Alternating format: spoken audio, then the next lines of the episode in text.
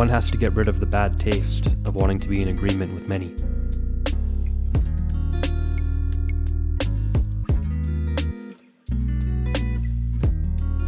Good is no longer good when your neighbor takes it into his mouth.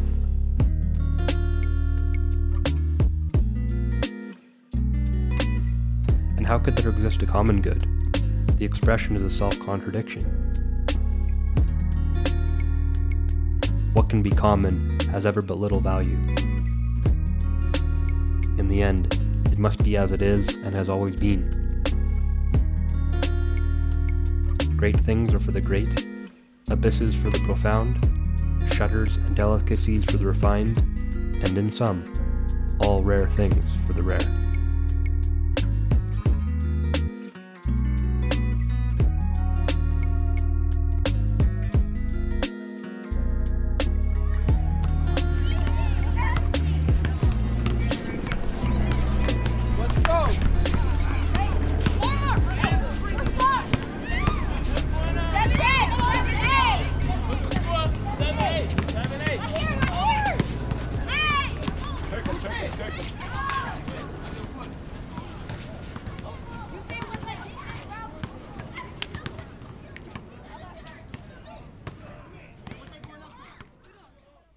All right.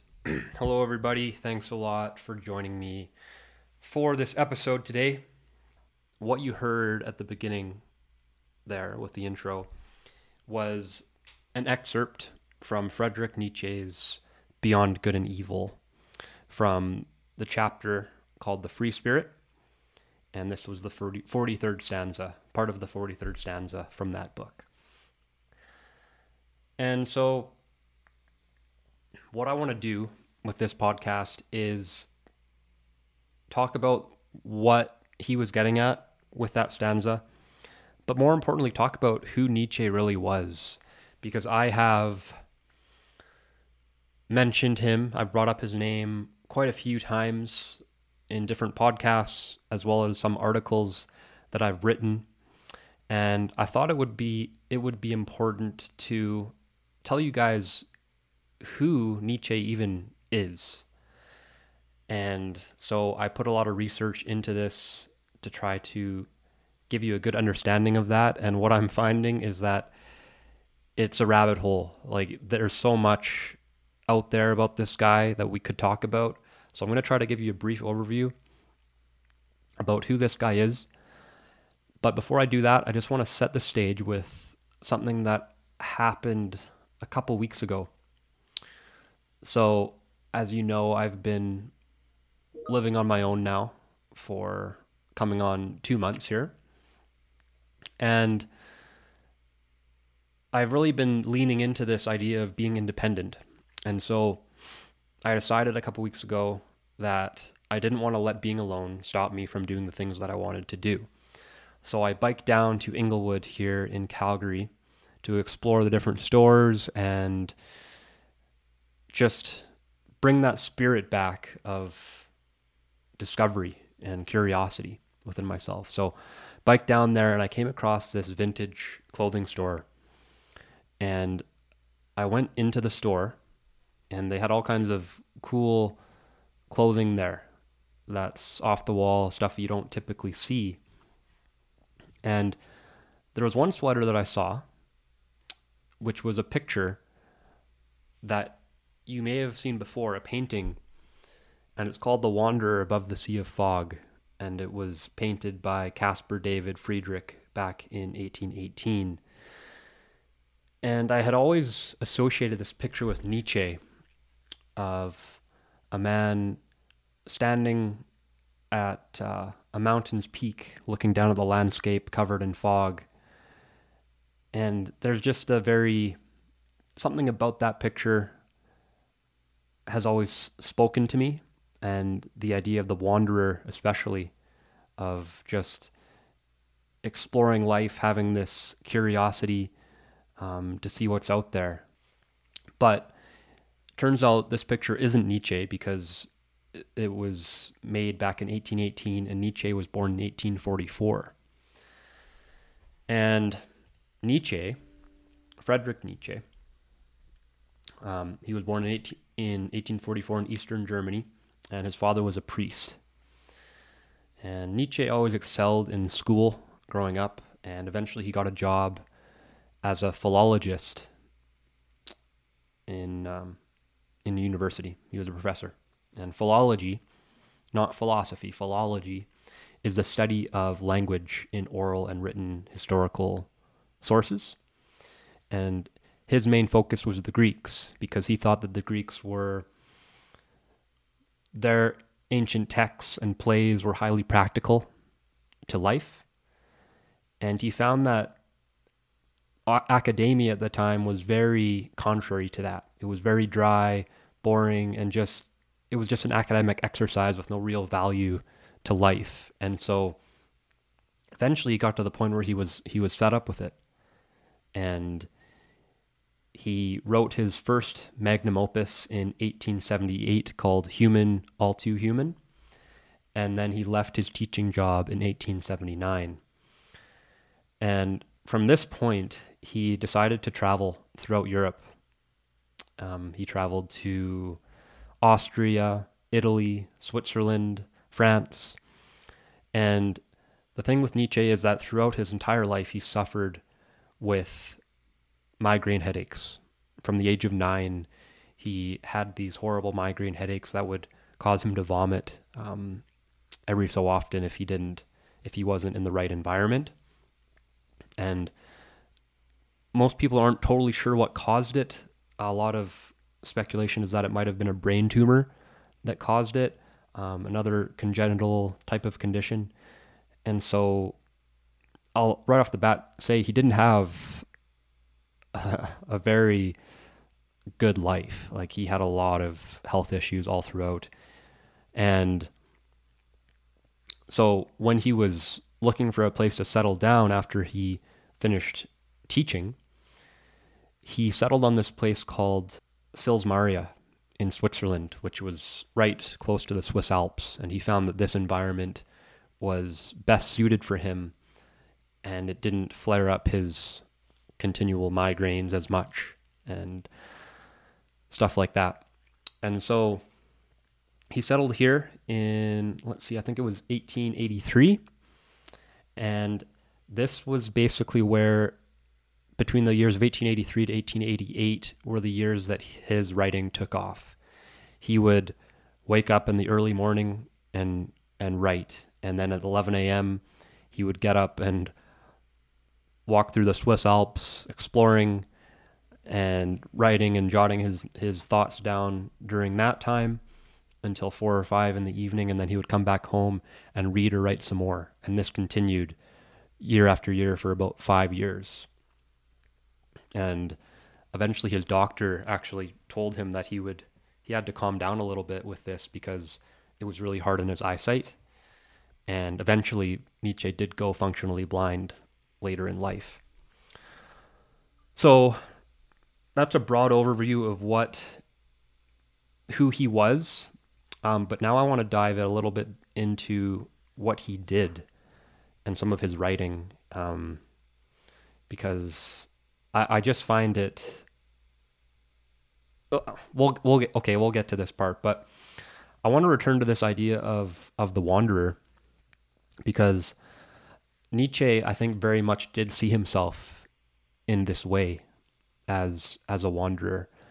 He he called himself a philosopher, but he didn't see philosophy the same way as a lot of other philosophers do.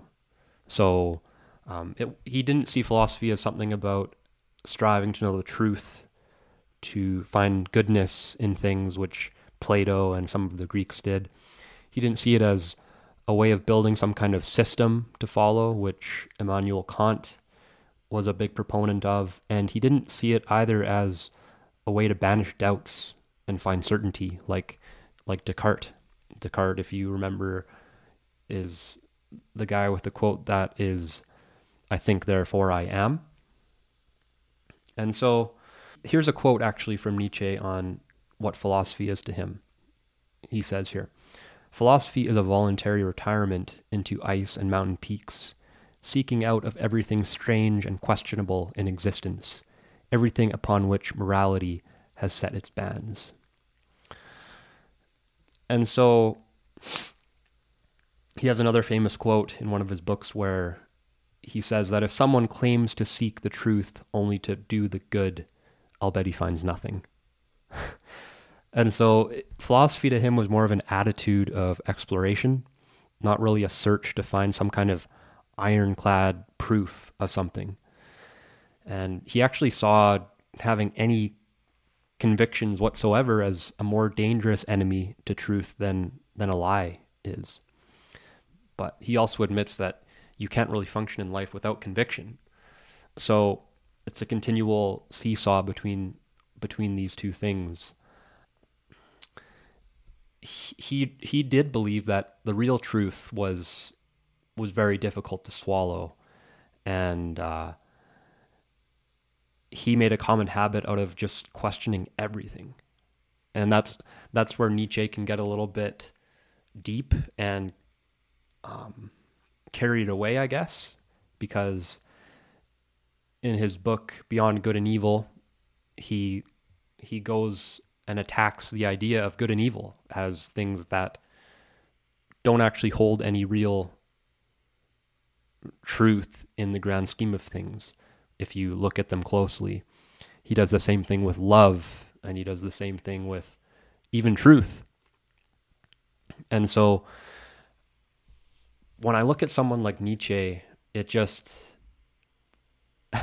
he's such a fascinating character. Like, here's a guy who would literally just wake up in the morning and write, and he would go and explore in the mountains and write some more about his thoughts. And he, this was back in eighteen eighty-eight was his last year, and he actually ended up having a mental breakdown um, right after that, which is what stopped him from writing. And so it's just, the guy was strange, man. He was so weird, but he was also so smart, and he had so many interesting things to say that are relevant now. And so he's just a captivating character that I find interesting to talk about. And so there's so many different things that we could say and we could dive into with with Nietzsche, with his works, and a lot of his works give away parts of his mental makeup as well. But I wanted I want to go more into this this beginning statement that I that I brought up with all rare things for the rare, because that quote right there is what what hit me the most, and is what I is why I decided to add that in the opening, because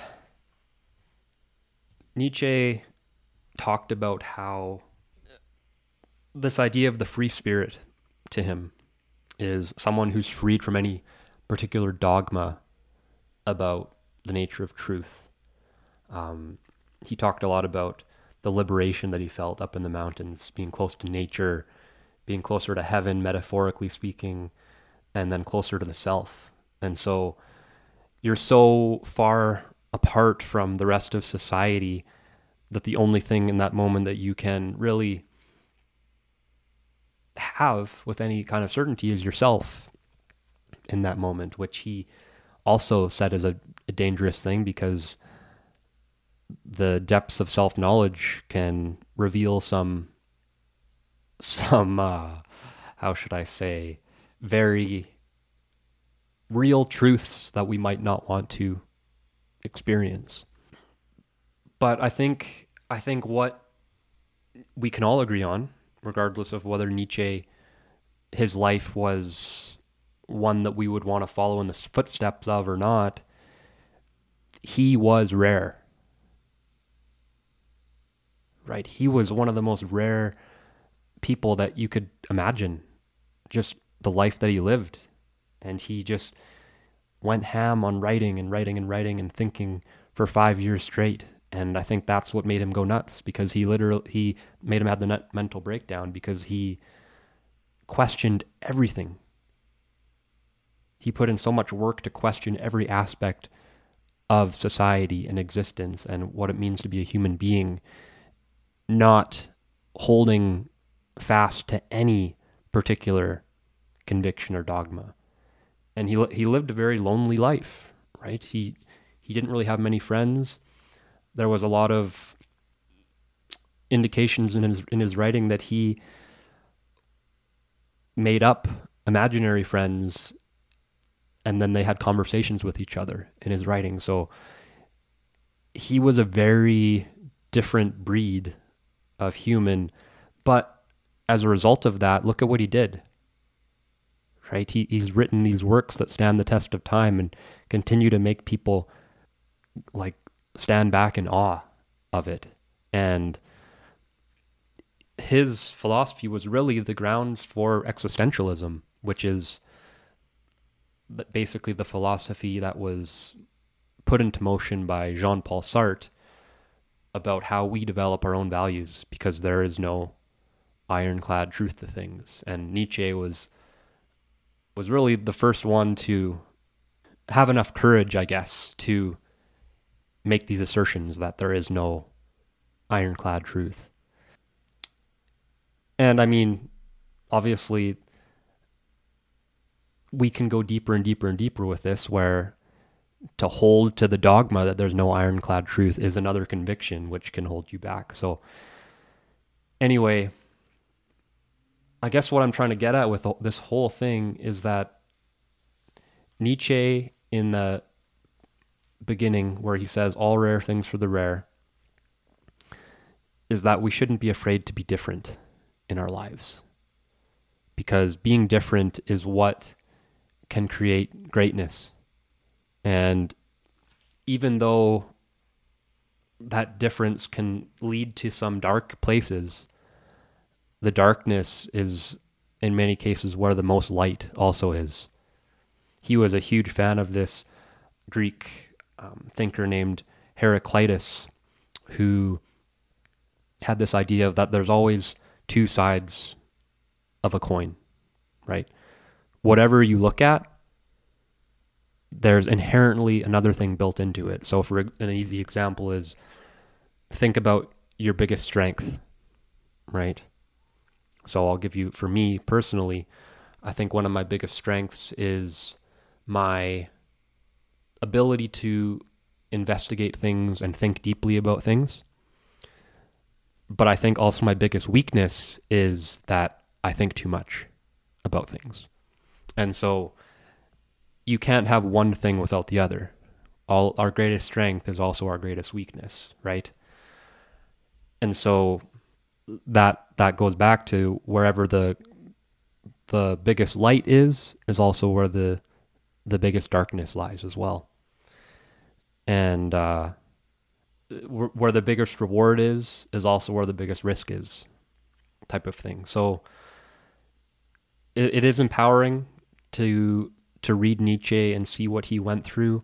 Um, and it's just such a huge topic. I, in researching for this episode, I listened to a podcast literally called the Nietzsche Podcast, where he breaks down um, different works and writings that he did and talks about him. And he has like close to one hundred episodes. So we're not going to get to the bottom of the, who this guy was in this episode, but I wanted to just do a brief overview on him and encourage you guys listening to take a stand towards something that you care about and to not be afraid to be different, because I think we can get we can get caught up in fear of not wanting to do something that nobody else has ever done.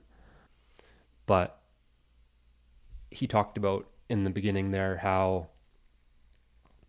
how can there exist a common good, and the the expressions of self-contradiction, because anything that's common, if you think about it, doesn't have as much value, whereas something that's rare has the most value, right? I'm not going to sit here and try to say that some people have more value than other people do. That's not what I'm saying. But I think the spirit of it is that if you're willing to go to these areas that have been unexplored, then there is therein lies potential for the biggest reward. So, very philosophical chat here. Um, hopefully there was some practical things that you can take from it, and hopefully I spurred your cu- curiosity about who Nietzsche who Nietzsche was.